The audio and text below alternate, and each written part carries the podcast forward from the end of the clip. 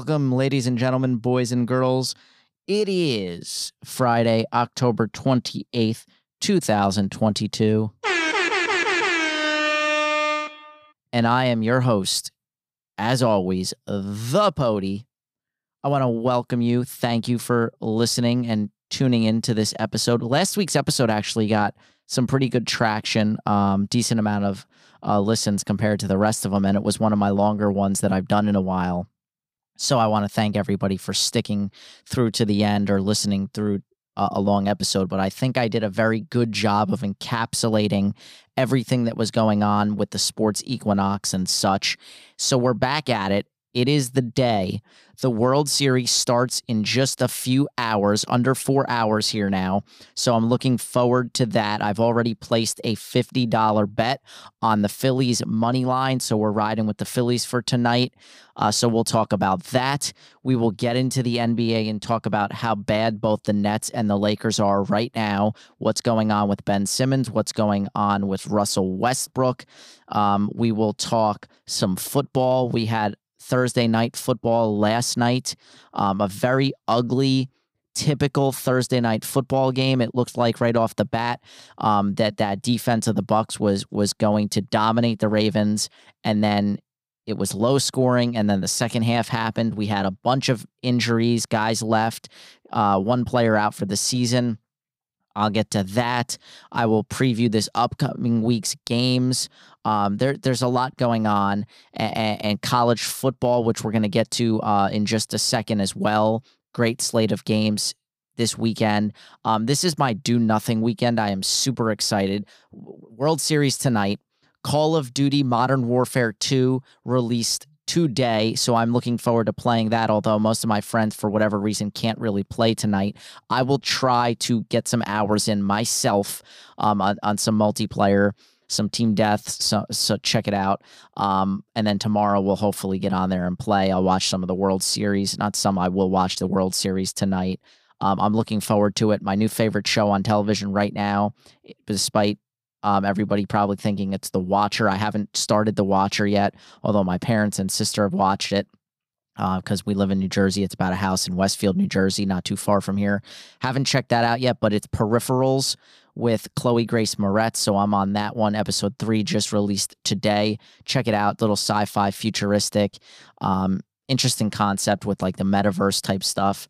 Uh, so worth checking out. But yeah, it's a sports weekend. Of course, my Jets at home against a reeling Patriots team that looked really bad on Monday night. I don't know if this bodes well for the Jets or not. Of course, the loss, the losses of Breece Hall and Alijah Vera-Tucker are looming large. There will be no Corey Davis in this game, although after his trade request went awry, and they won't grant it. Elijah Moore is now back and looking like he could be a focal point of this of this wide receiver group. It's going to be him and Garrett Wilson. We'll probably see Denzel Mims activated again. He had a huge block on that Breece Hall 70 yard touchdown a week ago against the Broncos, but somehow the Jets are two and a half point underdogs at home. They're five and two against a Patriots team that just lost to the Bears on Monday Night Football bizarre, very bizarre. So that's a spread I'm I'm definitely keeping my eyes on. Then, of course, you've got another one, the Giants. They seem to win every week. They're six and one.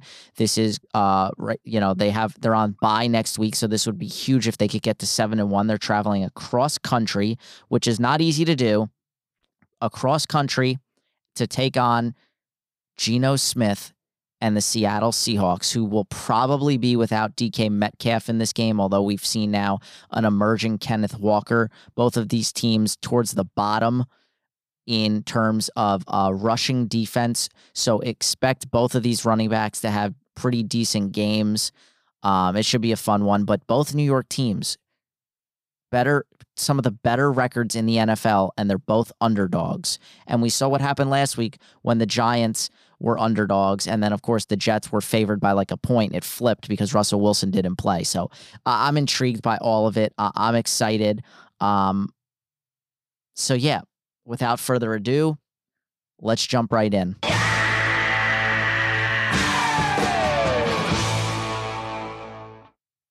So I've got like 10 pages of notes or 11 pages of notes. It might be the most I've ever had for an episode. So we're going to just, this is going to be rapid fire and we're just going to try to bang this out in the next hour or so so I could have some dinner and get ready uh, for the World Series and maybe get an hour in of Call of Duty or COD before before the World Series starts. So let's go. First up, we're going to jump in, talk some college football. There are just six remaining unbeaten teams in all of the land. Syracuse, I talked about them a week ago, their big tilt against Clemson. This was a big test for them, and they did. They passed the eye test, although they they blew this game late. They they uh they had a they had a double digit lead. Uh, there was a nice scoop and score there with, with Clemson going in on the little read option. They dropped it, scoop score, and it looked like Syracuse was going to win this game. Um, unfortunately, that wasn't the case. Clemson benched their star quarterback DJ Uiagalelei, and they proceeded to mount a comeback and win that game. So tough loss for Syracuse, but Clemson stays unbeaten there.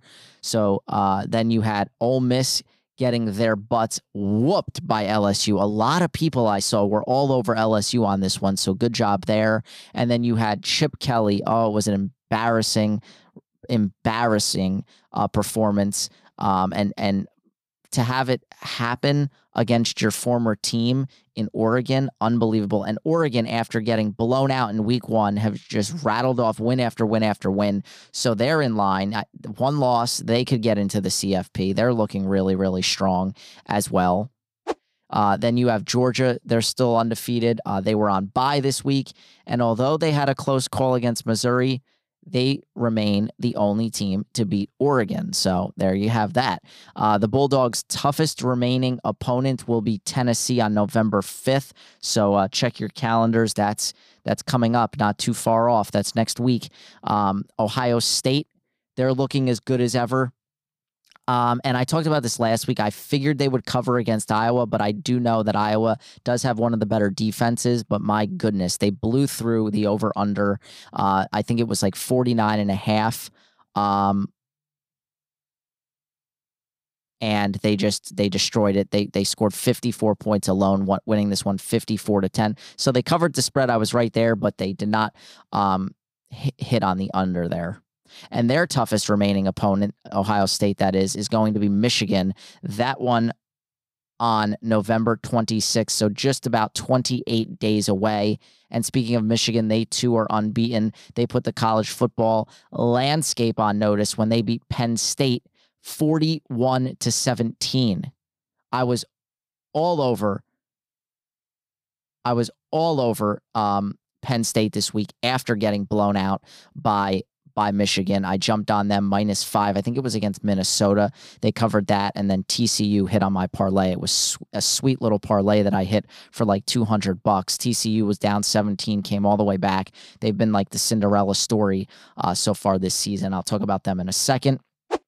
So, yeah, the winner of the Ohio State Michigan game will likely have a place in the CFP. I'm not going to rule out both getting in um, because they're both two of the better teams in college football. And there could be a scenario where one of them's undefeated and that one loss still enables them to get in, although it's going to be tough because that one loss is going to prevent one of these two teams from probably getting into the Big Ten championship.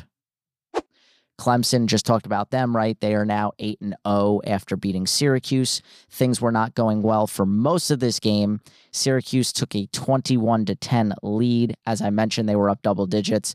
But Dabo Swinney, the mastermind that he is, never afraid to switch quarterbacks. So he benched DJ Uiagalelei for freshman Cade Klubnik, and it worked because Clemson came back to win this one 27 to 21. Their toughest remaining game will be at Notre Dame November 5th. That's not that tough, but in that environment, it can be. Um, Tennessee, we, we know what they did to Alabama, right? They surprisingly find themselves at 7 and 0 after an upset of uh, of Bama, you know, uh, the whole goalpost thing and everything, right? So I, I don't know if I'm totally ready to anoint them as one of the top, top teams just yet because they don't have that proven track record uh, that some of these other teams do, like your Ohio States, your Michigans, um, you know, Oklahomas, even though they're not even that good this year. But you know what I'm saying. You know, your Alabamas, they'll still right the ship. Um, so I don't know if I'm ready just yet to to say that they're that good. You know, Georgia's still the top dog. Um, and whatnot, but they, you know, they do look damn good and they've beaten everybody on their schedule. That's all they can do. However, however, I do want to go on record and say Kentucky and Tennessee this weekend, and I'm laying the points.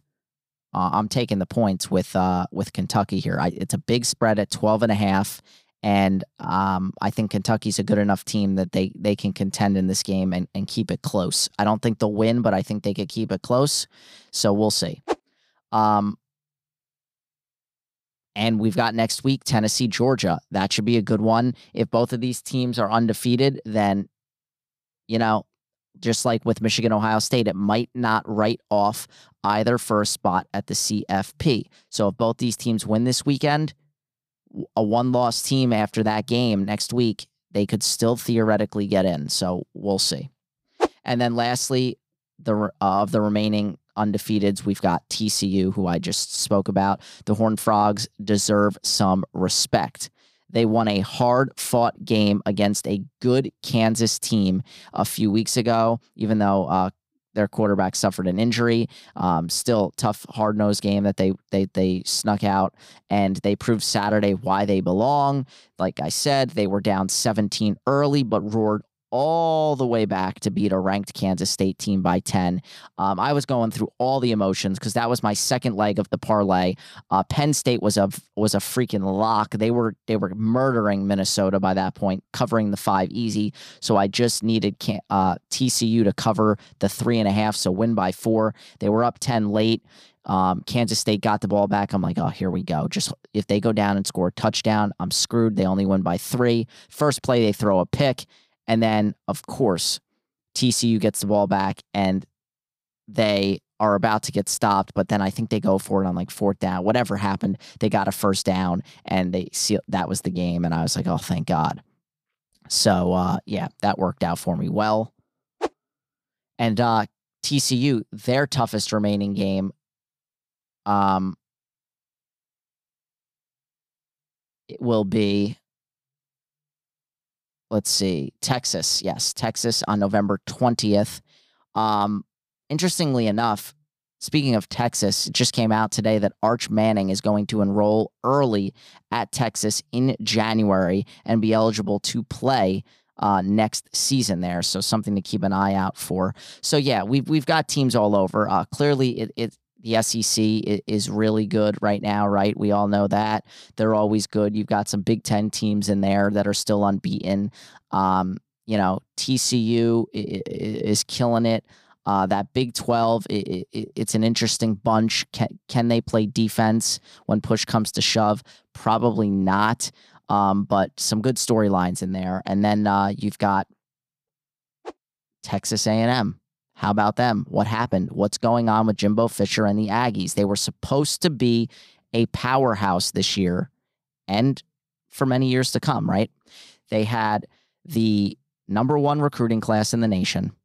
So what happened? Well, it's been an absolute nightmare. They just they just lost to South Carolina, dropping them to 3 and 4 on the season. 3 and 4 on the season. I remember when they had the number one recruiting class in the country, I certainly it, it opened my eyes. I was like, "What? Texas A&M, Jimbo Fisher, not Alabama, not Ohio State, not Michigan." Nope, it was Texas A&M and Jimbo Fisher. So I thought, was Jimbo is this the new top dog in college football? No, no, no, no, no. Not even close. And the worst part is they're locked and loaded with Jimbo Fisher. There's no backing out now. Even if they wanted to get rid of him, he still owed $86 million on his fully guaranteed contract. Oh my God. And things just keep getting worse, not better.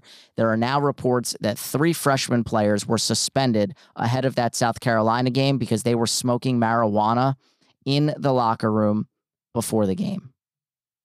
What are you doing? I mean, what are you doing? Where is the respect? Unbelievable. So I'll get uh, later in the show. I'll, I'll break down what what what are the top games to watch this weekend. I don't have it pulled up in front of me at the moment, so I'll catch that at the latter tail of this show. All right, next up, we're gonna jump in. Tonight's the night. World Series starts. Stage is set. Right.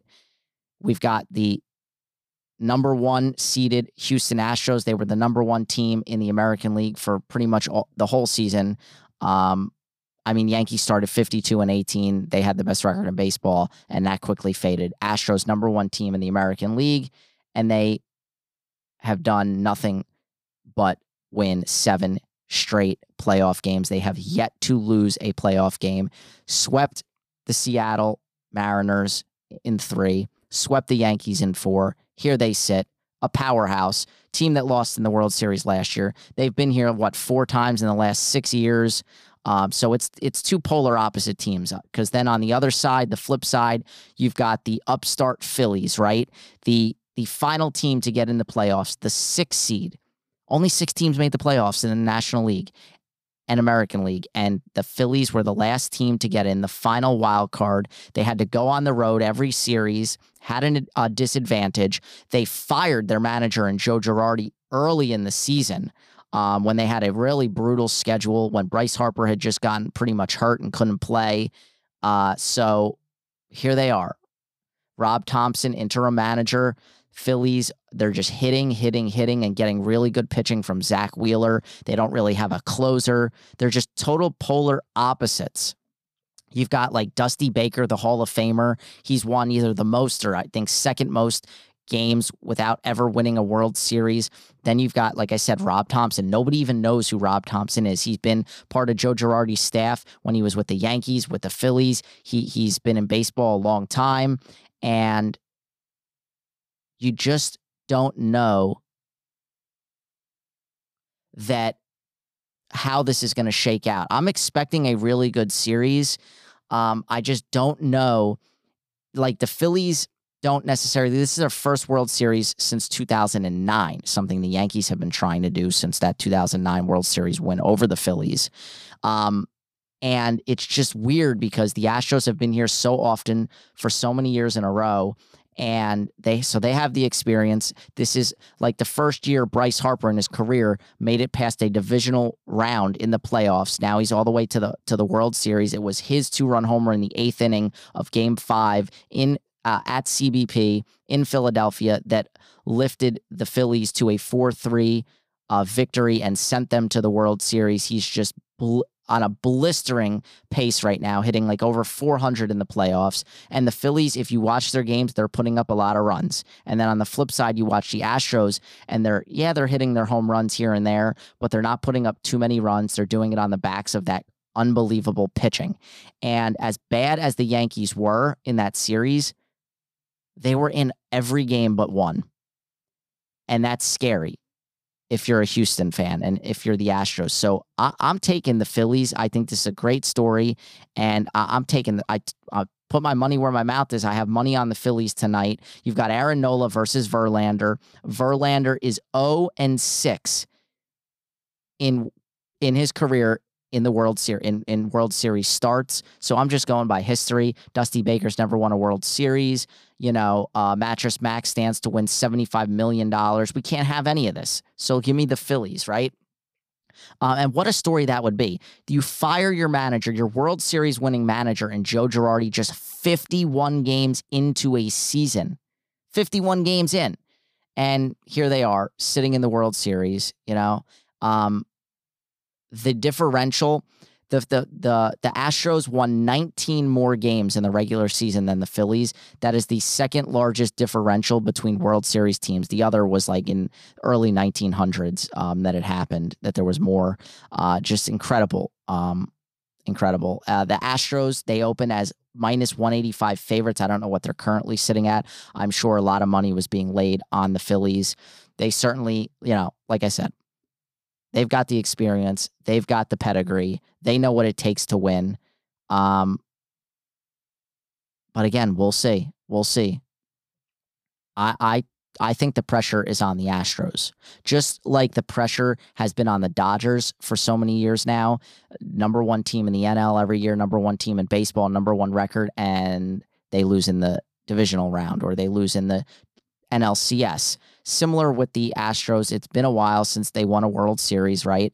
Um, we all know about 2017, the cheating scandal, and that's going to be that's going to be a factor here. David Robertson is on the Phillies. He was on that 2017 Yankees team that felt like they were robbed of a World Series. Okay, and so there could be some blood there. And then you've got a guy pitching for the Astros. Their um, reliever Hector Neris, who used to be the closer for the Phillies. He used to be on this team. So there's that dynamic. And then uh, they just came out with the rosters. They finalized the rosters ahead of today's start. And the Astros added lefty reliever Will Smith. 33 year old Will Smith used to be the closer for the Giants, and he was on the staff for the Braves last year that won a World Series. So he's looking to win back to back World Series with two different teams. So there's just so much going on, um, and I can't wait for this series. And I'm I'm not a Dusty Baker fan. I can't stomach Dusty Baker. I, what is this man doing? How, like he's 80 years old practically, and he sits in the dugout with a toothpick in his mouth, and he wears two black latex gloves, like, like you know he's in, he's a hospital worker, like he's a surgeon. He's a surgeon out there. Like, what are you doing with the latex gloves? Do you know how much your hands sweat in those things and how uncomfortable they must be? Like, what are you doing, man? Like, COVID is over. Like, bro, enough is enough. Like you're fine. Take the damn gloves off. Like it's got to be super something superstitious at this point. And then you'll see him. He walks the he paces the dugout. He'll go from one side to the other because that's the side that's going to produce hits. He's just a very old school type of guy. I've actually met him. Um, briefly through a fence, I think it was, in spring training back when one of my dad's former players was drafted by the Cubs in the first round way back in the early 2000s. I was probably in like eighth grade or something, and I briefly met him. Just not, I'm not a fan of Dusty Baker. Like, I'm over it. You know, how do you win this many games, have a team with a juicing Barry Bonds, and you can't win a World Series? I just don't get it. Um, so, listen it is what it is.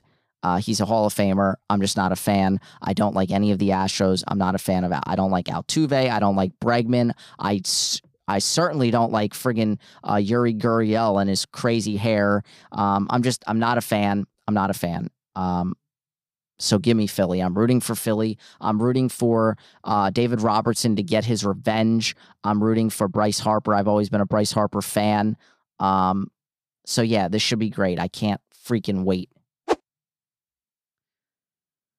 All right, let's see. Uh, some some some stats and historical info about this World Series, right? So Justin Verlander, he will become only the second pitcher ever to start a World Series game in three different decades when he starts Game One today, joining Roger Clemens. Um, and yeah, I don't know if a team has ever gone undefeated in a playoffs.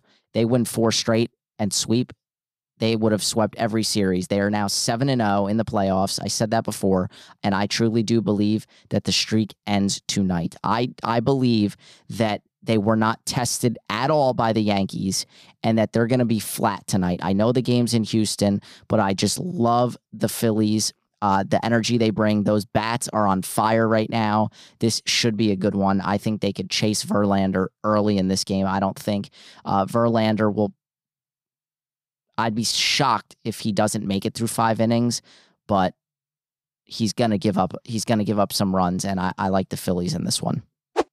All right, some other baseball news. The Miami Marlins have hired a new manager. They are replacing Don Mattingly with Cardinals bench coach Skip Schumaker. He is 42 years old. He is a former player, played 11 years in the majors before retiring in 2016 and entering, excuse me, entering the coaching ranks. Uh, Yankees owner Hal Steinbrenner told the Associated Press on Wednesday that Aaron Boone and uh, Brian Cashman will return for tw- in 2023. Oh joy! Uh, Cashman is not under contract after that year, or so after uh, next year. So uh, hopefully we could get him out of there. Um, yeah, us Yankee fans now have to endure this crap for another year. And interestingly enough, Mariano Rivera, Yankee great, greatest closer ever. He spoke candidly about the situation and said that if he was the owner of the Yankees, Boone would not return. So he would fire Aaron Boone. But to this, I would say it's not, yes, Boone did not manage his team well. But again, in this day and age, how much say does the manager truly have? Is the manager calling the shots? I know they come on radio. I know they sit in front of cameras and reporters and say it's their call, blah, blah, blah. I don't know if I buy it.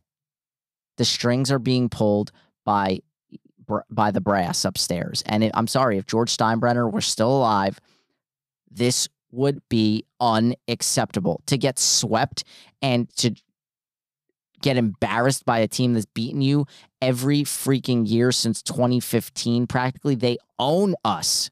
If George was alive, everybody would be fired. Everybody. Oh, and it doesn't get better because according to SNY, players made claims that the ALCS at home was an unusually brutal experience, and it was hard for them to believe that Aaron Judge was getting booed. Do they not understand that they're being paid millions of dollars and that winning with this franchise, this is the greatest franchise, the, the winningest franchise in sports? No team has done it better in history than the New York Yankees in winning championships. So there is an expectation. And the fans, whether it's Aaron Judge all the way down to, you know, Harrison Bader, who just got here, or a rookie in Oswald, Oswald Oswaldo Cabrera or Oswaldo Oswald Perez or whatever, they will boo you no matter who you are. I don't care that Aaron Judge hits 62 home runs in the regular season. That's doing nothing for me now in the playoffs. So I'm sick and tired of it.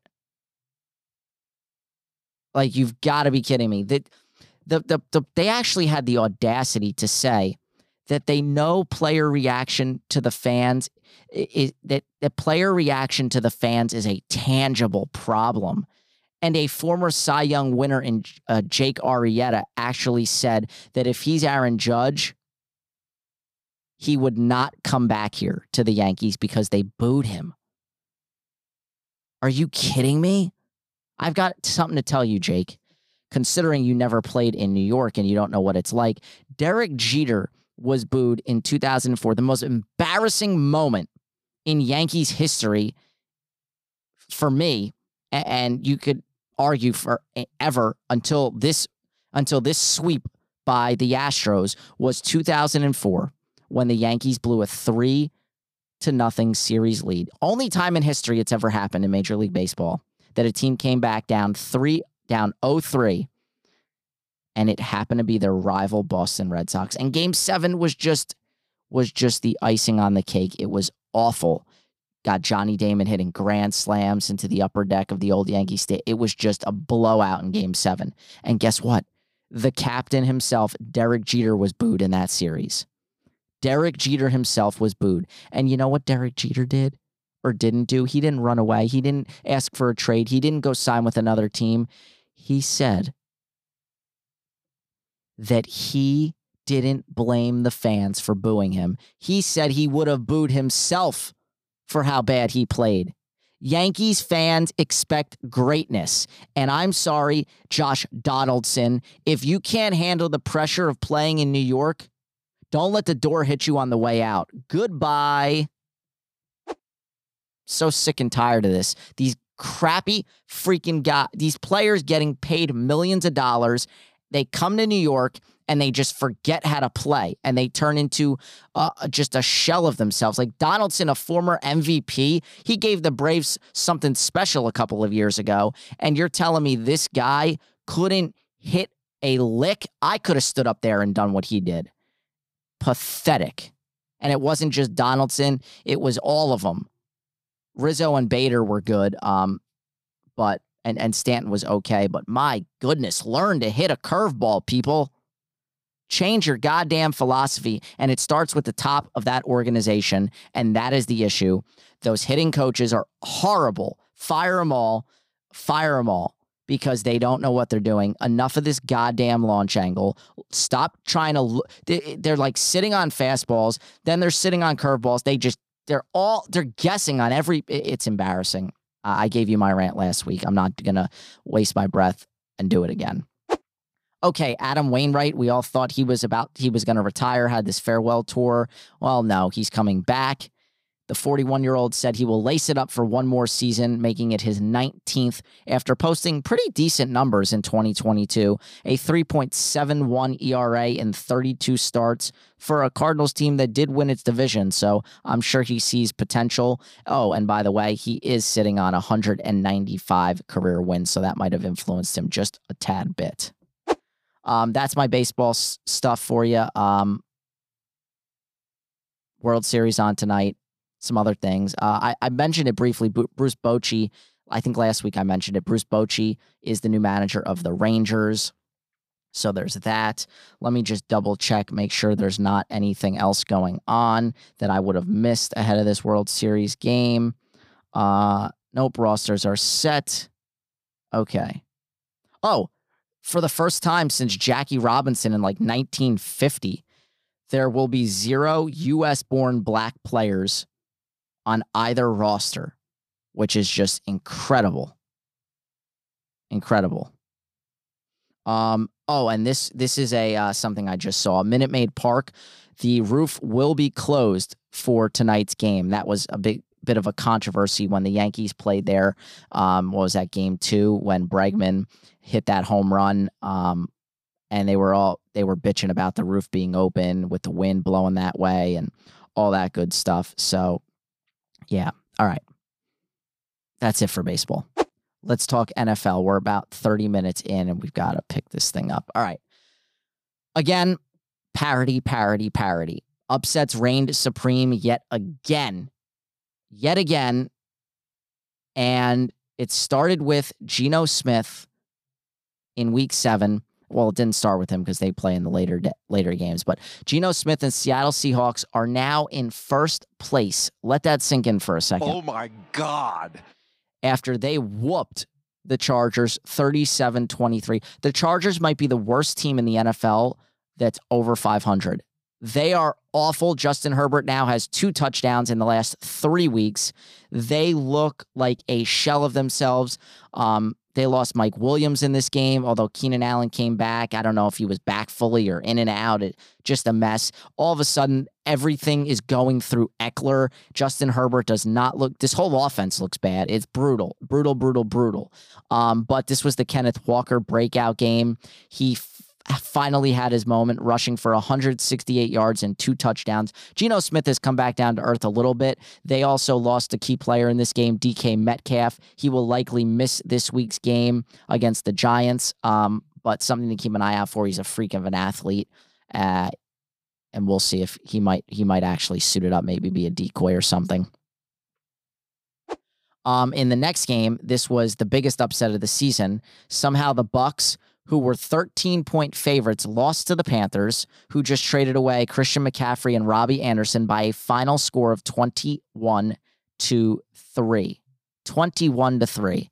Um, and now with the loss last night, they've lost three in a row. It's a bad omen. It was a bad omen in, early in this one when Mike Evans dropped the most wide open touchdown you could ever drop. There, there were the corner fell wide open over the top in the middle of the field, um, and he dropped it, and he catches that. He walks into the end zone, and they go up seven nothing. And instead, they don't score a touchdown the rest of the game. The Bucs could not run the ball, and I believe they have the fewest rushing yards per game through seven games in NFL history. It's something like 64 rushing yards per game. They were no better last night. It's embarrassing how bad they are at running the ball right now. Um, their sure-handed defense. What's going on, Todd Bowles? You gave up seven plus yards per carry to the likes of D'Onta Foreman and Chuba Hubbard. Like, what's going on? Uh, for Tampa Bay, luckily, now that they're three and five, they're half a game back uh, of like the Falcons. But the Falcons, once once they play, if they lose, um, Actually, are the Falcons on bye this week? Uh, no, the Chiefs and Chargers are. Who the Falcons are playing? The Falcons, the Falcons. Oh, Falcons are playing the Panthers.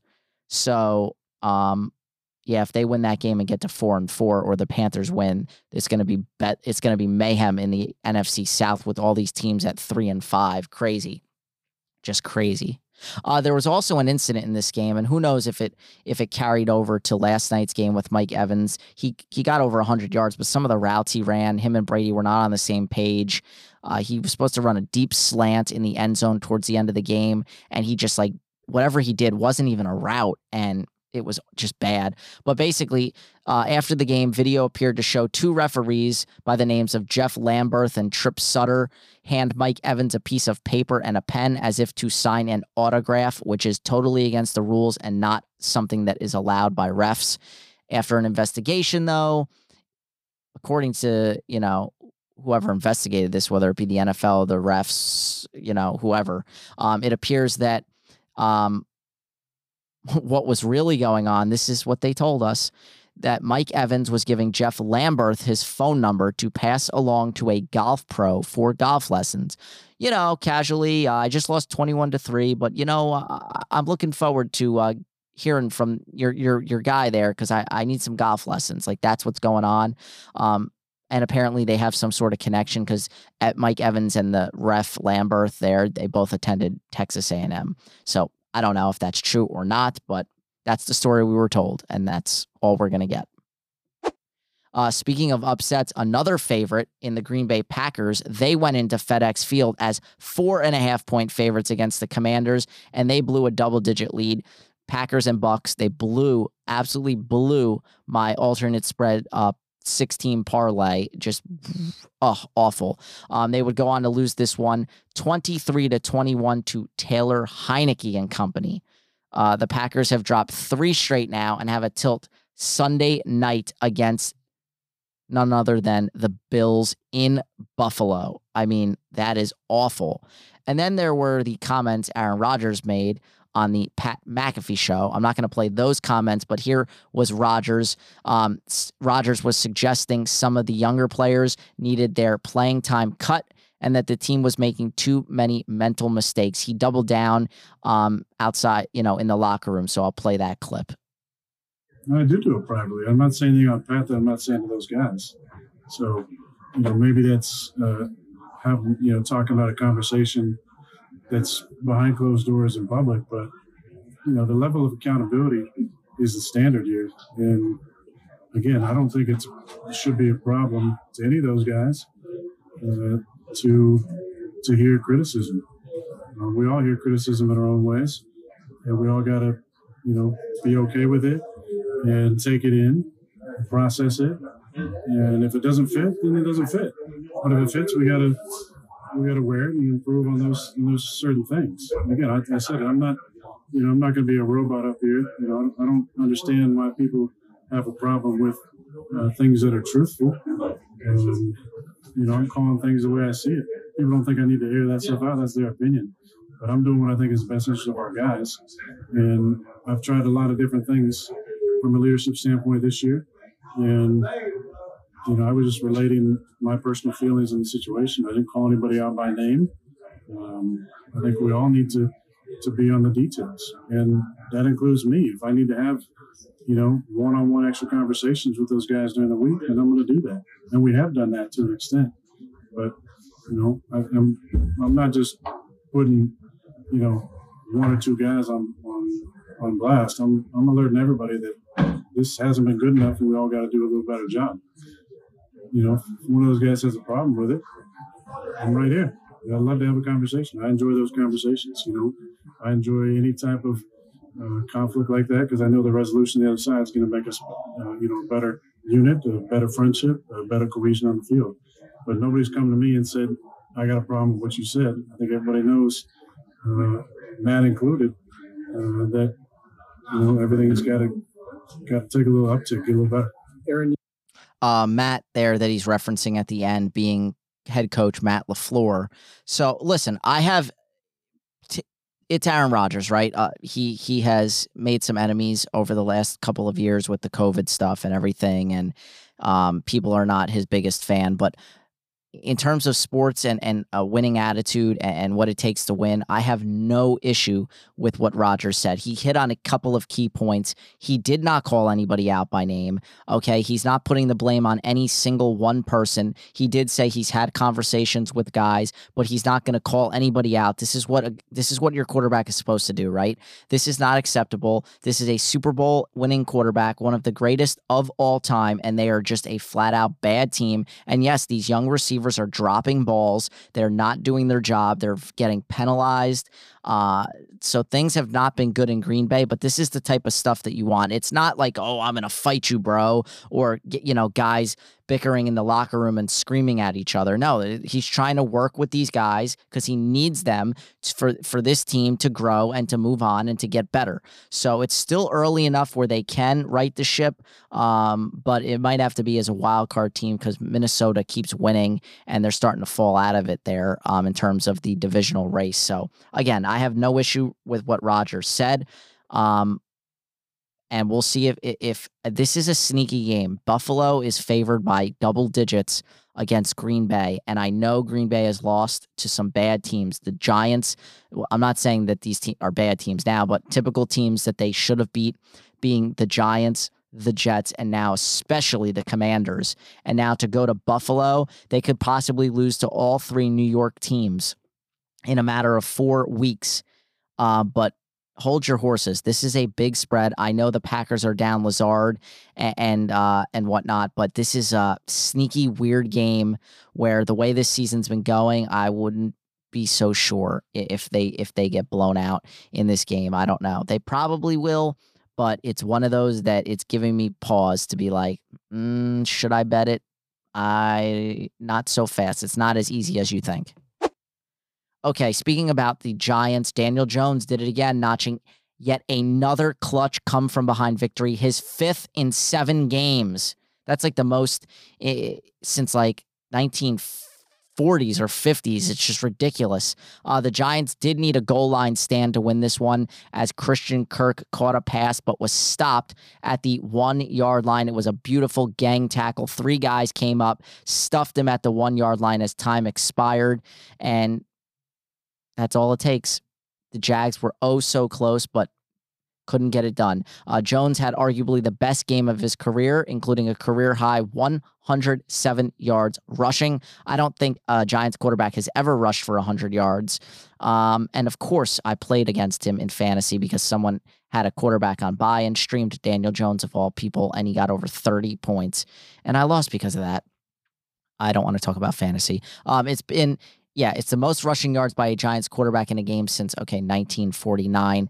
Not to mention my New York Jets. Let's jump over, talk about my New York Jets. They are now 5 and 2 after an ugly win in Denver um, against Brett Rypien, another backup quarterback. The Jets have now faced in in uh, seven games. They faced what like four backup quarterbacks. They had Lamar Jackson in week one. Okay, not a backup. In week two, they play they played the um Week two might have been the Cleveland Browns. Of course, Jacoby Brissett is a backup to Deshaun Watson, essentially, um, but that doesn't really count. Of course, they played Miami. They faced two backup quarterbacks there. Cincinnati, they played against Burrow. Um, Denver was a backup, you know. It, so, but that's the schedule, right? And in other years, the Jets would lose to these backups. They lost to Teddy Bridgewater last year with the Broncos, like by a, a, ton.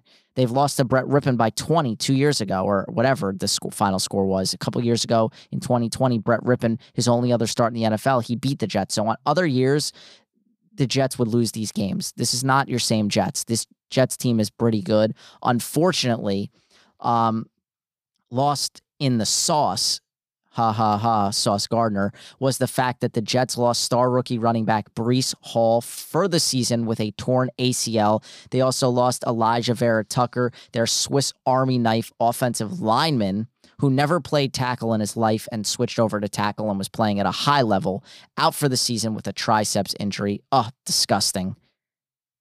But Joe Douglas, as he's done every year since he's been GM, he wasted no time, went out and made a trade. He saw the value here. Um, the Jets running game is their strength on offense. And without Breece Hall, they can't put it all solely on Michael Carter. He goes out and trades a sixth round pick for a very solid running back in uh, from the Jaguars in James Robinson, former undrafted guy, thousand yard rusher, very very solid. Started off really hot this year as the lead back, but the last couple weeks his touches have been waning, and Etienne has really taken off as their as the future of that team. So great trade. It can become a f- turn into a fifth rounder should he rush for six hundred yards.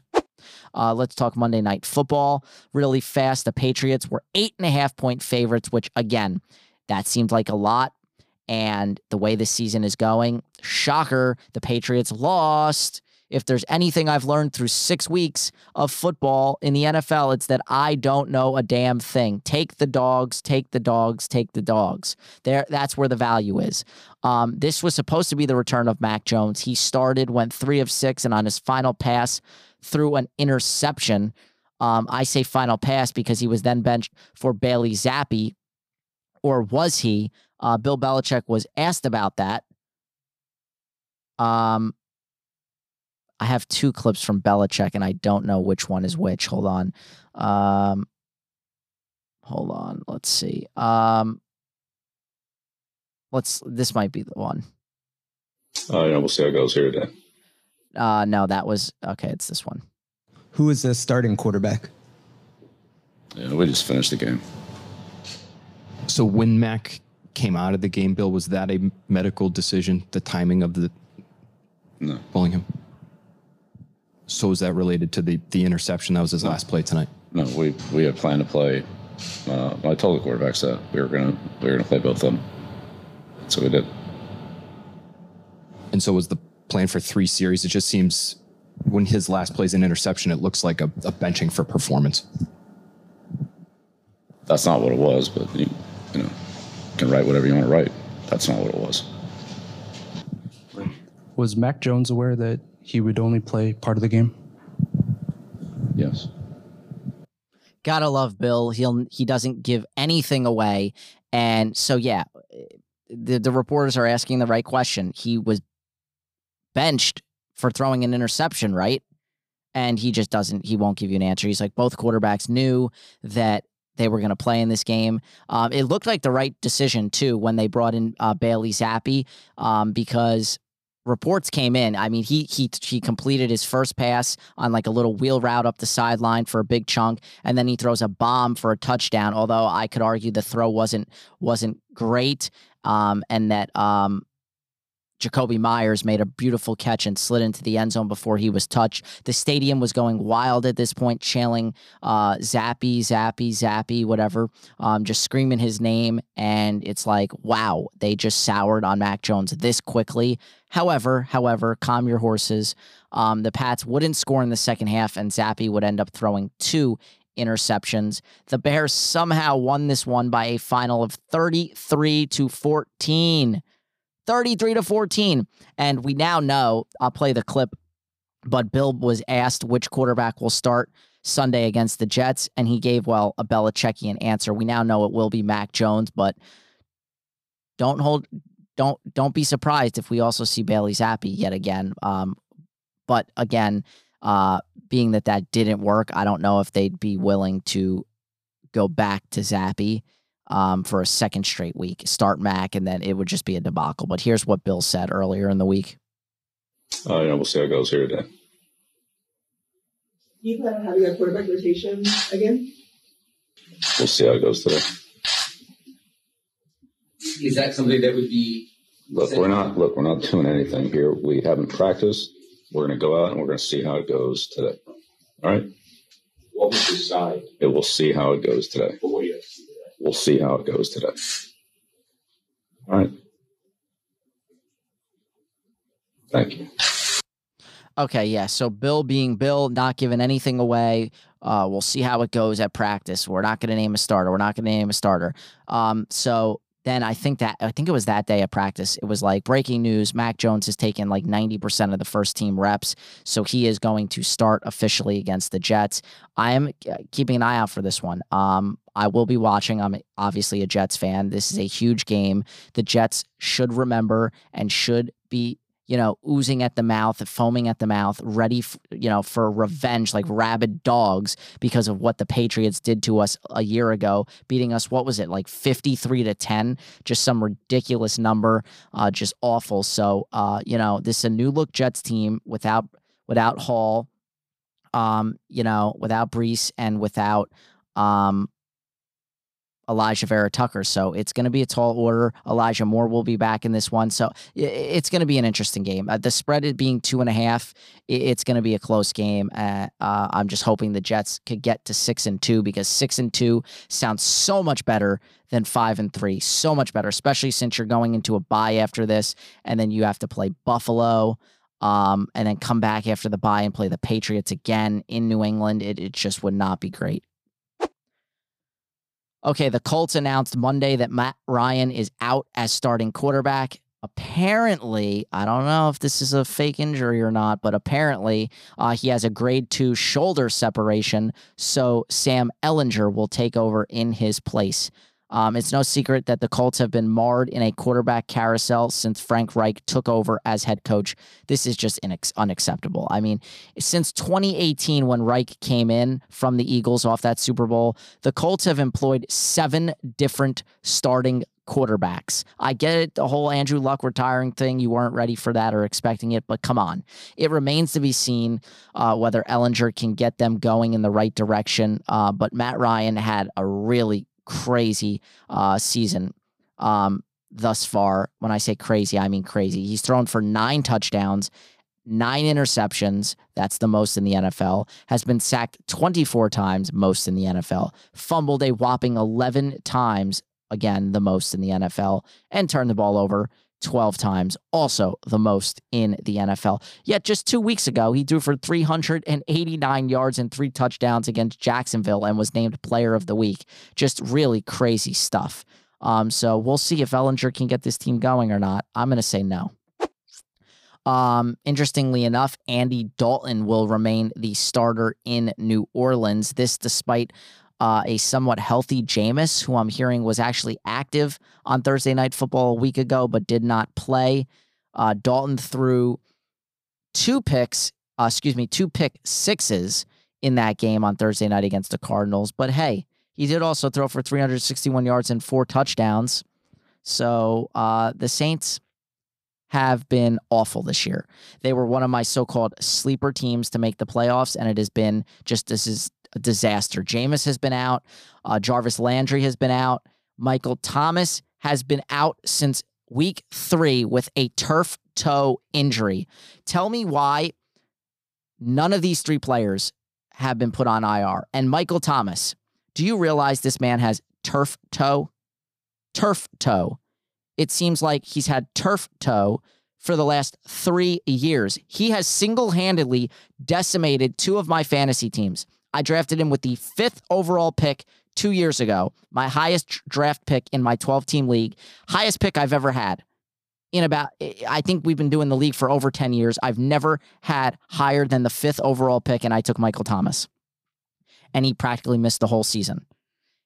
Then he missed all of last season. And now I take him again in like the fifth round. I, I thought it was a good sleeper spot. Like, I'm like, oh, yeah, Michael Thomas finally healthy, this, that, and the other.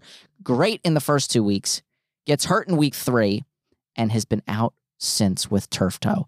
Meanwhile, a guy by the name of Brian Robinson on the Washington Commanders got shot in an attempted, you know, robbery or whatever. And he's been, he came back before you could come back from turf toe. Just bizarre. The, the, the, the, the botch job of this organization right now. Why is Jarvis Landry not on IR? He's another guy. And they already ruled both of these these these guys out for Sunday's game, and, and now against the Raiders. And I guess Jameis is active, and will he play? I probably not again. Like I don't know what's going on. I don't understand it. Uh, I'm done talking about the Saints. They they they have screwed me every which way. They're not going to make the playoffs. They're a bad team right now, and it's just I don't get it. I'm speechless. Okay, the Eagles made a splash yesterday when they traded a fourth rounder to Chicago. Uh, actually, this was on Wednesday in exchange for former All Pro defensive end Robert Quinn. Quinn recorded 18 and a half sacks last season, but his production hasn't been there so far this year. The Bears are just such a hard team to watch. They're so bad. Um, the Chiefs also made a trade. Dun dun dun. The Chiefs made a trade. They made a splash yesterday for Giants wide receiver Kadarius Toney, the former 20th overall pick uh, of the G-men, missed 12 out of a possible 24 games with the team. Good job, Dave Gettleman. That was a Dave Gettleman uh, draftee. He hasn't played for the Giants, so what do they need him for, right? The Giants recouped a third, and uh, I think it's like conditional sixth round pick, so that's actually not bad. And um, yeah, there was some talk that the Giants were going to keep him out this week just to be cautious ahead of the bye, and then he'd have another that extra week of the bye to stay you know get really healthy and then they could use him for the for the second half of the season and apparently he did not like that. Uh, they've probably been clashing with him much like odell i don't know you know who he really thinks he is but he hasn't really established himself. Yes he has all the tools to be amazing. He could be a huge fit for the chiefs. I mean bart scott went as far as to say this guy's going to be a hall of famer with with Mahomes. That's a bit strong, but see if he could stay healthy. He might miraculously make a recovery, and maybe he just didn't want to play for the Giants. Who knows? We'll see. Uh, we have to talk about Ja'Marr Chase. This is big news that seemingly came out of nowhere. Yesterday, we found out that the star wide receiver is likely going to land on IR with a hip injury. Zac Taylor spoke a little while ago, and he said they have a few days before they have to designate him for IR, but that's probably going to happen. Um, apparently, he injured his hip versus the Saints a couple weeks ago and then aggravated it last week. So it, I'm I'm hearing it could be anywhere from four to six weeks. IR is typically four weeks, but he might require um a little bit longer. Um. All right, let's briefly talk about last night's Thursday night football game. It was so bad. Mark Andrews went off early. He did not return. Rashod Bateman left the game. So Andrews, Bateman, and Gus Edwards came into this game all as questionable. They were all active. They all started, and two of the three gets hurt. And then wait till the fourth quarter, midway through, Gus Edwards has a nice little 10, 15 yard run, and he hurts his hamstring and doesn't come back. Uh, just incredible. And he's missed all the season so far, except, you know, he played last week in his first game. Despite all that, and a bad start where they started off poorly and the Bucs took a lead uh, 10-3 lead. The Ravens somehow came back in the second half, went on a 24 to 12 run and beat the Bucs 27 to 22. The Bucs again now 3 and 5 and have lost 3 straight. 3 straight. It's the first time in Tom Brady's career, the first time ever that he is 2 games under 500. He's never been more than one game under 500, which means this is the first time in his career he's ever lost back to back games. Incredible. Although you could argue, I'd have to, I, I wonder if, if it's possible that he did lose back to back games in like last game of the regular season and then first game of the playoffs type of thing. Um, hmm, but it certainly wouldn't have been. Ah, who knows? Um, I'm thinking about it too much. But anyway, Bucs are now three and five, lost three straight. And I'll say what I've been saying for a while. It's no coincidence who their head coach is. It's Todd Bowles. Todd, Todd, Todd, Todd, Todd. I've been saying it for a while now, ever since he was with the Jets and you saw him on the sideline and you see him in every freaking interview. He doesn't really open his mouth much and he just talks like this. And, you know, we'll see how it goes. And, you know, we're going to try to shut down Lamar Jackson and they're losing the game. And he's on the sideline with the same stoic look. There's no throwing things, there's no emotion. He is just the same all the time and it doesn't work. And he's not a good head coach. He's a good offensive, uh, defensive coordinator, but he's not meant to be a head coach. This is his second go of it, and he's single handedly ruining this great team. I, oh God, help us all. All right, let's jump in talk some NBA. All right. Uh actually, before I get into the NBA, there's one last thing. We've got a we've got the Jaguars and Broncos playing Sunday 9:30. That's an early start. And Russell Wilson will be back in this one after, you know, the Wolverine blood uh healed up nicely and his hammy's good to go. But here we go again. Russell Wilson with another cringe comment. You cannot make this up. Is this man for real at this point, or is he just trolling us with Halloween coming? I don't know, but take you have to listen to this for yourself. I don't really get jet lagged too often. You know, I don't. I don't really. Um, you know, I've traveled enough to, to get you know kind of get my system down. But uh, yeah, for me, I was on the plane the first two hours. I was uh, uh, first two hours. Eight, was it eight hours flight here? That's the first two hours. I was watching the film watching all the cut ups and everything else. And then for the next four hours, I was doing treatment on the plane. I was walking up and down the aisles. Everybody was knocked out. I was doing high knees and working on, working on my legs and everything else, you know, make sure I'm ready to rock. Uh, so that was good. And then the last two hours of the last hour of that, I, I watched, I fell asleep for one hour and then I watched the film the rest. So uh, I felt, felt good to go once we got. I mean, serious yeah, everybody. Oh, my teammates are sleeping on the plane, and I'm just running around doing high knees. I mean, is this man for real? Is he for real? I, I just, I, I don't get it.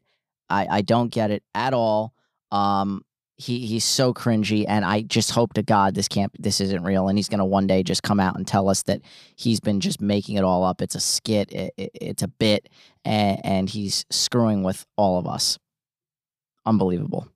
Uh, Jags are actually favored in that game. It's the, the Broncos have to get have to get in the win column. I mean, they can't go to two and six against the Jaguars in London. I'm sorry, I'm taking the Broncos in this game. Like if there's not if this is if this isn't the game to win, then forget it. There's the season's a lost cause. All right, jump into the NBA. We had a good game, Warriors Suns on Tuesday night. Things got heated between Klay Thompson and Devin Booker. At one point in the third quarter, there were seven technicals and Klay Thompson was ejected for the first time, first time in his career, 796 career regular and postseason games. This is how it unfolded. Moments ago, Klay Thompson has been ejected from this ball game. We talked about him and Devin Booker getting into it. This was the double technical between the two. As Klay is going to the bench, he has words with the official Ed Malloy, who gives him his second technical and sends him to the locker room. But Candace, as he's walking off, it looks like he has a few choice words for Phoenix's bench. Looks like he said, It's game four. and a beauty in the Valley of the Sun on TNT.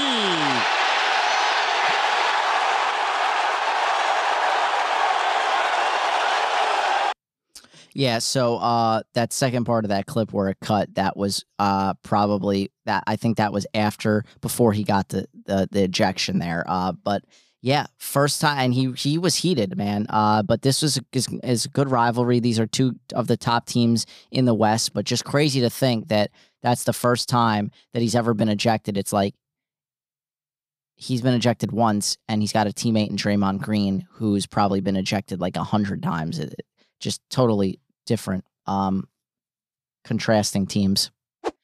Uh, the Trailblazers are cooking. Uh, this was earlier in the week, but they had jumped out to a 4 0 start for the first time since 1999.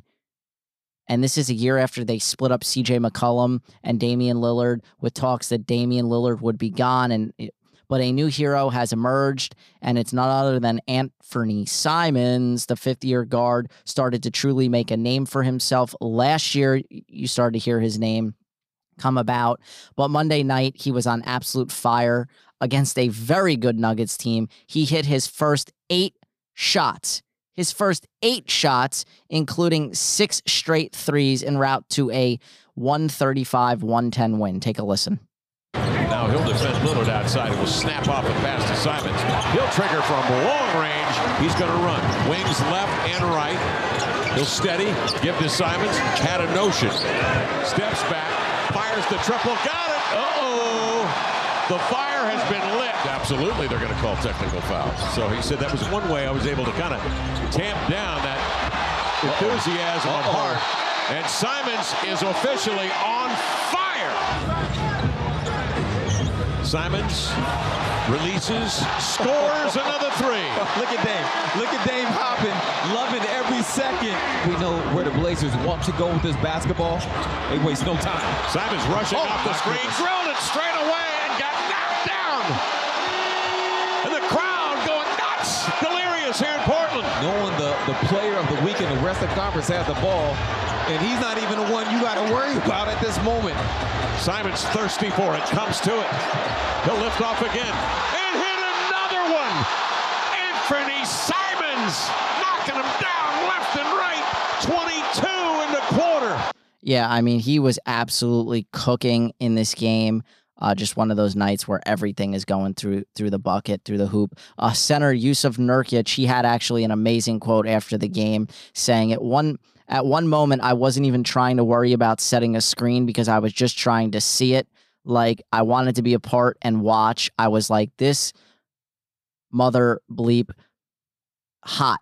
I want to see it go in. So I thought that was funny. Like just he was like a fan out there. He wasn't even worried about setting screens for him anymore. He was just trying to he was just watching the greatness, you know? So uh really special there. Simons is averaging 19.8 points through those first four games. Unfortunately, all good things must come to an end and just some teams are are absolutely cursed and Blazers might be one of them. They lost to the Heat on Wednesday and unfortunately Damian Lillard left this one with a calf strain, which we now know will sideline him for one to two weeks.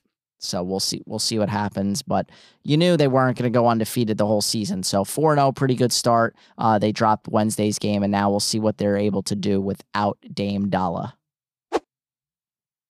Uh, from one team getting it done to another team in complete shambles. As of Wednesday, the Lakers are now 0 4 with the worst offense in the league.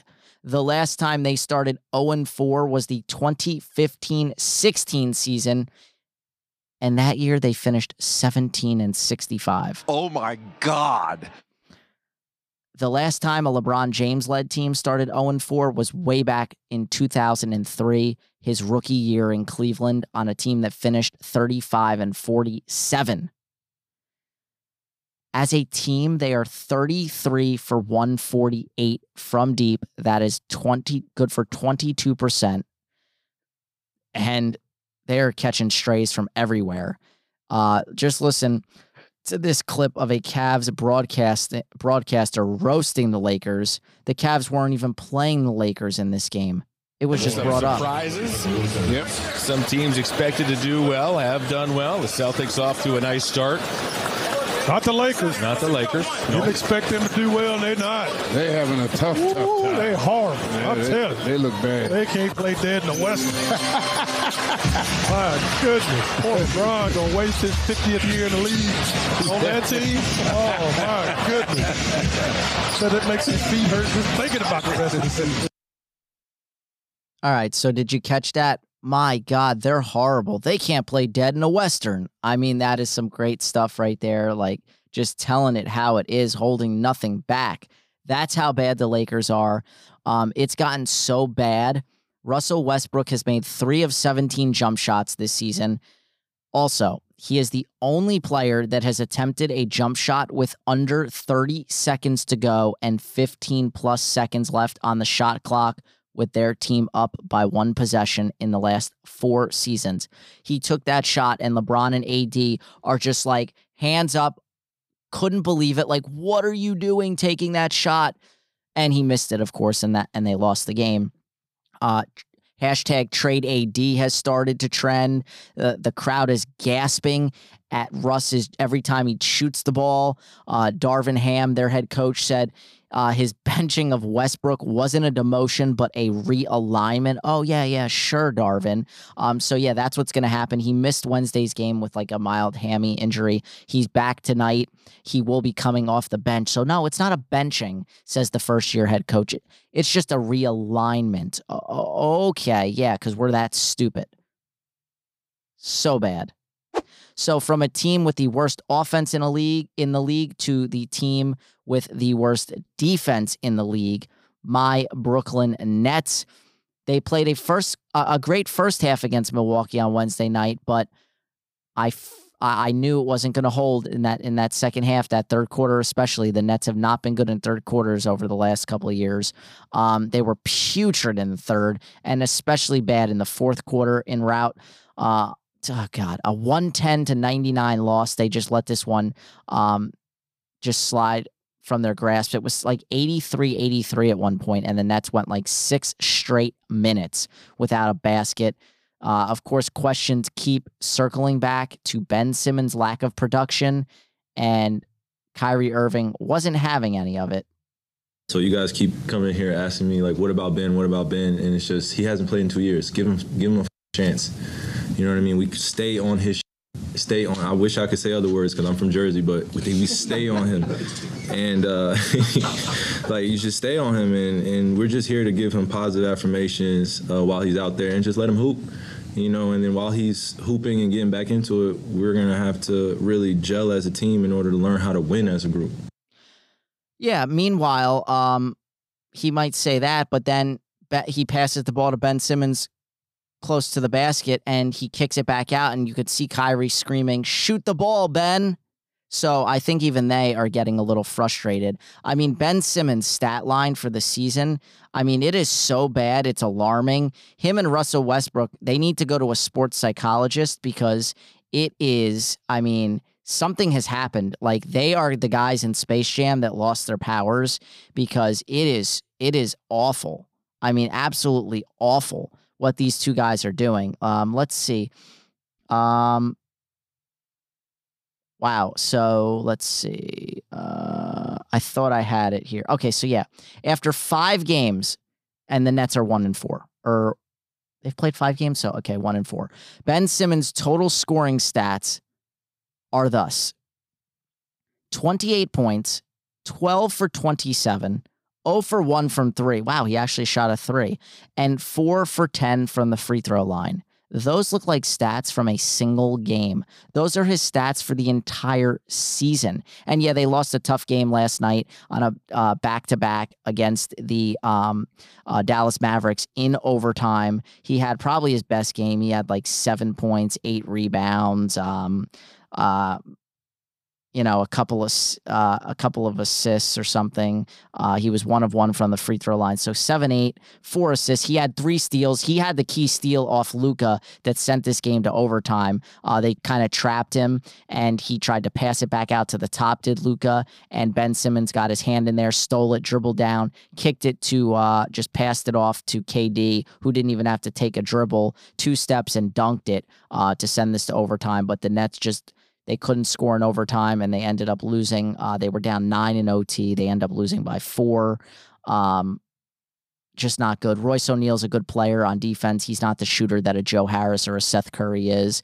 And those guys just aren't healthy enough yet to play or play big minutes. And Harris isn't playing on the back to back right now, coming off uh, of a ankle injury that cost him to miss all of last season. So, uh, you know, I think they'll they'll work things out, but it's just so wild to see guys like Russell Westbrook and Ben Simmons not even be able to put the ball in the hoop anymore.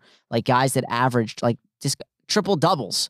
I mean, and they can't they just can't do it. it it's it's oh my god, it's insane. Um, so yeah, there's a huge uh, slate of games. Uh, everybody's playing tonight, pretty much, and the Bucks are the only undefeated team in, in the NBA right now.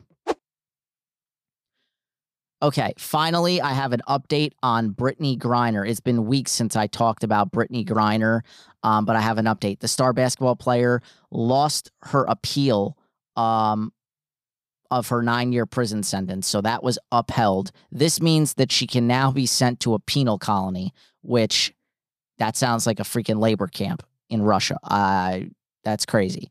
Uh, but the WNBA did issue a statement of support saying Griner never intended to break Russian laws and is very clearly a hostage. I hope people learn from this. Like, do not break rule break the laws in these other countries. You had the kid in North Korea that stole the fle- the the the whatever the picture off the wall at the hotel, and they basically murdered him. They they they killed him. By the time he got back to the US, he was a vegetable and then he died. I mean, you friggin' screw around in these other countries, man, your life is on the line. You don't realize how great you have it in America, and that's why I laugh at people that that say, "Oh, uh, uh, Trump is not my president," or "This guy's not my president," or whatever. I'm leaving this country. Okay, great. Where are you going to go? Because you have more freedoms in this country than you will find anywhere else in the world. In the world. But back to Griner. Uh, earlier this month, the White House said they made a substantial offer to exchange Russian prisoners for her release, but they have not heard back. Not heard back. Get your ass on the phone, call up Putin, and demand her back. Like you, you this isn't something like what did you leave a voicemail or you you emailed them and said, "Hey, I'll give you these two guys in exchange for her." And and like what? You haven't heard back did, did you literally like does that, is this something somebody said you haven't heard back? So you actually like emailed them and left a voicemail? Like that's not something no, this is something you talk to somebody on the phone or on a teleconference, like video conference. You got to talk to somebody in in charge over there in government and this has gone on for way too long. Like how hard is this to get her back from like this is pathetic. This is actually pathetic somebody needs to be held accountable. Um, Hubert Davis, big man on campus, he signed a huge contract extension through the 2027 28 season, receiving a raise in the process after making a run to the historic run to the national championship as an eight seed. Coach Hubert Davis has signed a contract extension which will tie him to the program, like I said, through the 27 28 season. The extension was actually signed August 22nd it also includes significant raises for Hubert following his successful first season leading the Tar Heels. First season, and he took them to the national championship. Of course, he's going to get a raise and an extension. Uh, he will earn roughly $16.7 million over the term of the deal, including about 2.4 million this season. Uh, that includes his base salary of 400000 annually, as well as supplemental income uh, North Carolina has an existing apparel contract with Nike, obviously the Jordan brand, right? Which will pay Davis about two hundred fifty thousand a year, and a multimedia rights agreement with Learfield Communications, which will pay him another five hundred k per year. Uh, he's also eligible for roughly one point one million dollars in annual bonuses, which are tied to team success, individual coaching accolades, and continued academic success yeah, we don't need a, a repeat of what happened with the North Carolina. Uh, what was it? The football players who were in like fake classes and just getting passed. Uh, this contract replaces Davis' initial deal worth roughly $10 million, the one he signed last spring following his promotion to head coach and, yeah, the whole wake of, of Roy Williams' uh, sudden retirement. The deal also provides Davis an annual expense allowance. Uh, Tell me why he needs that. No idea. Uh, he made about 1.8 million last year, but due to the Tar Heels' success during, like I said, their run to the national championship in which they lost by three points to Kansas, he also earned another 575,000 in bonuses. This makes sense. Um, UNC will also begin the season as the number one ranked team in the country after returning four starters. So yeah, everything about this makes sense. They locked him up for the long haul and it you know it's the right move. All right, not too bad. We've hit the end of the show. All right, uh, some must-watch TV for this weekend. I am going to be a schlub. I'll be sitting inside watching the World Series, watching college football, which I will be betting on, watching NFL football, and playing video games and watching some TV. I will watch the per, uh, peripherals tonight um, as well mentioned that show earlier. So, must watch TV this weekend. Number two, Ohio State at number 13, Penn State. That will be on Fox at 12 p.m. Points, points, points. That's what I'm expecting in this game. What Penn State put up like 50 last week against Minnesota. Uh, Ohio State put up, you know, the same 54. I'm expecting a whole lot of scoring, and so are the books. The over under is like 71 in this game. Um, this might be one of those over unders where you kind of play it safe and bet it live. It's a scary thought because it could be like 21 to 17 in the first quarter, but it might be a gamble. Uh, 71 is a really, really high, high over under, but this uh, nonetheless should be a really good game. You've got Florida at number one, Georgia. That's at 3:30 on CBS. Can Georgia stay unbeaten? We'll see. Number nine, Oklahoma State at number 22, Kansas State. Again, Kansas State coming off a tough, uh, you know, loss in which they led by 17 points over TCU. They've dropped down now to number 22 in the country, and Oklahoma State they, they're they're killing it right now. They're quietly rising up the leaderboards, uh, up the standings. That'll be on Fox at 3:30 after the Ohio State Penn State game. Um, and then to the NFL side of things, you've got the Broncos and Jaguars. Again, that'll be on ABC. Okay, so it's saying it's on ABC. Everywhere I was seeing a couple hours ago, uh, before I jumped on here, I was seeing that it was on ESPN Plus. So I, you know, that's an ESPN affiliate. I'm hoping it's on ABC because, well, for me it doesn't matter, but most people don't know how to figure out how to, don't know how to work uh, an Apple TV or a streaming box to uh, get that on ESPN Plus. Um, I still like the Jags in that game. Uh, one o'clock, you've got Patriots at Jets. This is going to be again a very intriguing game. I like the Jets at the plus two and a half right now. I think you better get this jump on this line if you want it now. I, I would just take the Jets money line personally because the money is going to come pouring in on the Jets come Sunday morning. You've got the 49ers at the Rams. That's on Fox at 4:25 p.m. Okay, one big note in here. Deebo Samuel is officially out for the um excuse me, for the 49ers. He is dealing with a is it a groin or a hamstring injury? Let me see what Shefty tweeted. Um yeah, hamstring injury, so he will be out. Uh, that's a big blow for the 49ers. But hey, more more Christian McCaffrey for us now. Uh, so we'll see him really get going. This is like his true debut. His his first debut, he didn't do too much, but this is like the real one. And that's a big divisional matchup as well. Because should the Seahawks lose uh, at the same 425 start time to the Giants, the 49ers could jump back into first place. This another one. I, I like the G Men with the spread here, although it's a very. If, if there's a game that the Giants are going to lose, I think this would be it. Traveling cross country, um, it's tough. But without DK Metcalf, if they could shut down the run, Wink Martindale, I think they could get this one done. I know Seattle's a tough place to play, but Geno has come back down to earth, so I'm not too worried some other games going on to pay pay attention to and keep an eye out for. Chicago at Dallas. Dallas favored by nine and a half. That's a big number, big number. I don't know if they cover that. I would not. I would not go near uh, a number that high. You've got Detroit versus Miami.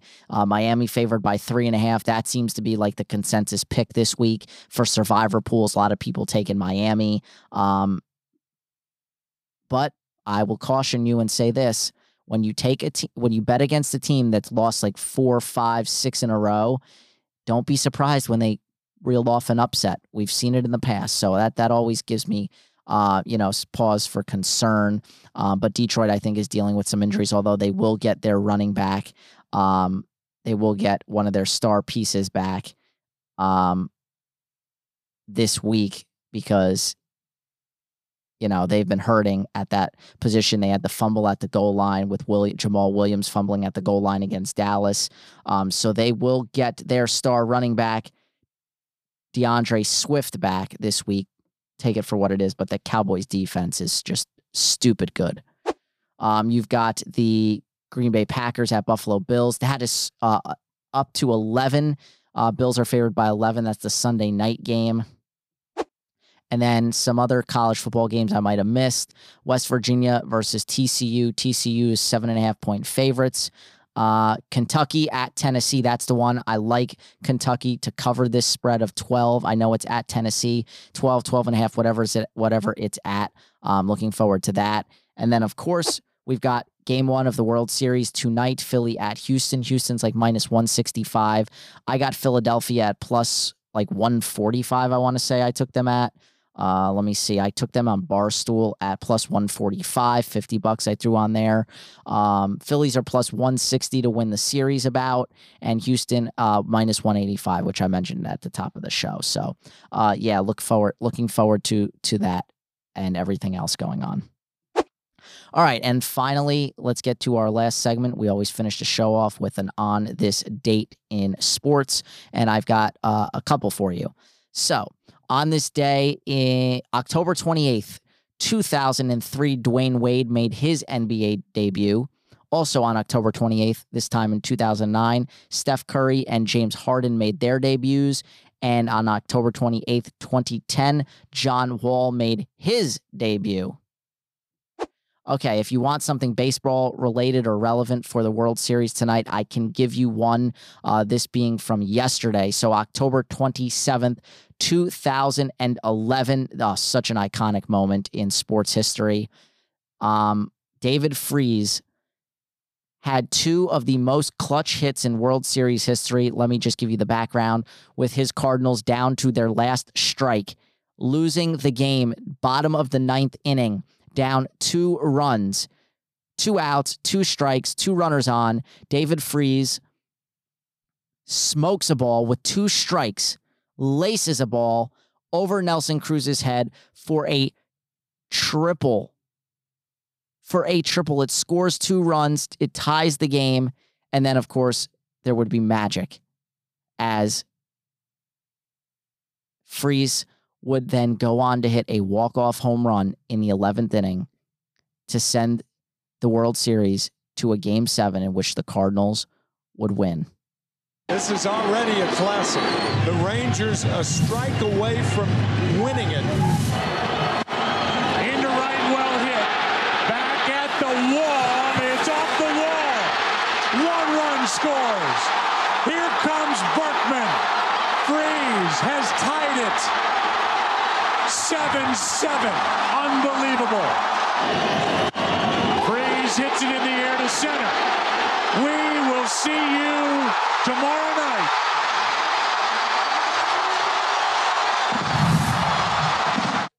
I mean, can you imagine the Rangers were one strike away from winning a World Series and this man single-handedly ended it all. He was NLCS MVP. Um, you know, he, he World Series MVP. He was just on fire, on fire, on fire, on fire. So, yeah, let's hope we can see some more of that type of magic in the World Series, uh, in this World Series. And let's hope that the Astros don't win it um, because I don't think anyone wants to see those cheaters win another World Series. And I especially don't want to see them win. Yeah, it would give some validation like, oh yeah, the Yankees got swept by the team that won the World Series, you know, but that's that's BS. That's malarkey. So uh, that wraps it up, guys. I hope you enjoyed this episode. I believe this is episode 189. And I said on last Friday's episode, oh, stay tuned for tomorrow's episode of uh, through the ringer, and we haven't done it. Uh, we didn't do it, and then we couldn't do one. We didn't get a chance to do one earlier this week, but I promise you, we will be doing an episode tomorrow. And I swear to God, if something happens and we don't do it tomorrow, it will happen Sunday morning. So keep an eye out for that. For all football related stuff, that's our uh, podcast where we talk all about football, football, football. Um, so looking forward to that. And like i said just uh gonna sit inside all weekend and watch football baseball basketball. It, it, it's it, it's an awesome time of year. We've got the sports equinox. Every sport is going on. So um yeah really looking forward to that and then one final pro tip before i let you go if you're on ios 16.1 16.1 came out i believe monday it's very recent not 16, but this is now 16.1. They enabled live activities. So certain apps have to start updating their apps, their API to work with live activities. What is live activities? Well, live activities is something that, especially for iPhone 14, will work with the dynamic island um, on your home screen as well.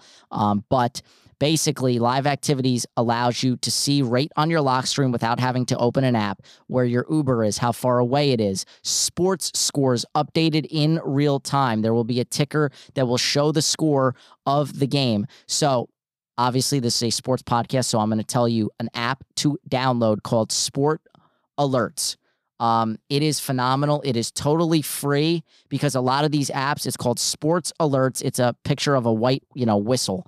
Um, and a lot of these apps are baking in this feature as a premium feature. This is completely free with Sports Alerts. Download it, go to the sport, find a game that's either live or about to start, long press that game, and what you'll find is when you long press that game, it'll give you the option to start live activity. Like I just did it right now with this Phillies and Houston game. So when the game starts, Um, and if you have an iPhone 14, as soon as you add it to your live act, uh, the live activity, it immediately goes into your dynamic island, and it will show the score up there always when you're using the phone. And then on the lock screen, it is so cool. It shows a um, like notification almost, and it says Phillies at Houston today at 8:03, and it will update the score live as it's happening. So if you're not watching it live and you just want to keep track of the game, and then maybe you'll you'll look over to your phone after that movie and see that it's a close game in the seventh, and that's when you want to turn it on. Bing bang boom, you can do that.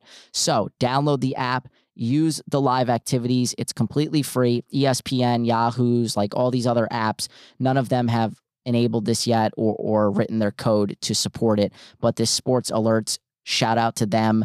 It's an amazing feature and I'm using it. I told all my friends about it. They've started using it. It's just phenomenal. You can do that with football too on Sunday. Because yes, you'll have the red zone, but you can add multiple games to this. So like I'll do this Houston Philly game, even though I'll pretty much be watching the World Series, that'll take precedence. I can add all the basketball games I want to the live activities. They won't show up on the dynamic island, but they will show up on the lock screen. It'll show the first one on top, but if you just tap, tap that first one, it has all the other games hidden underneath, and you could scroll right from your lock screen and see all the live scores without having to go to an app or leave the lock screen. It's phenomenal. So I highly suggest that. And um, yeah, that's all I have for you guys. So enjoy the weekend. I know this was a lot to take in, but uh, again, I hope you enjoy this episode. I tried to bring you all the best content in and around sports this week. It was a lot, but uh, yeah. And I didn't get a chance to give you my picks fully. I gave you some college picks, some football picks, but stay tuned for tomorrow's episode of TTR for for all my my big time uh, picks um, for the NFL this coming Sunday. All right, ladies and gentlemen, boys and girls, this has been the Pody. You've been listening to episode 189 of This Week in Sports. I am signing off. Enjoy the weekend. Stay safe.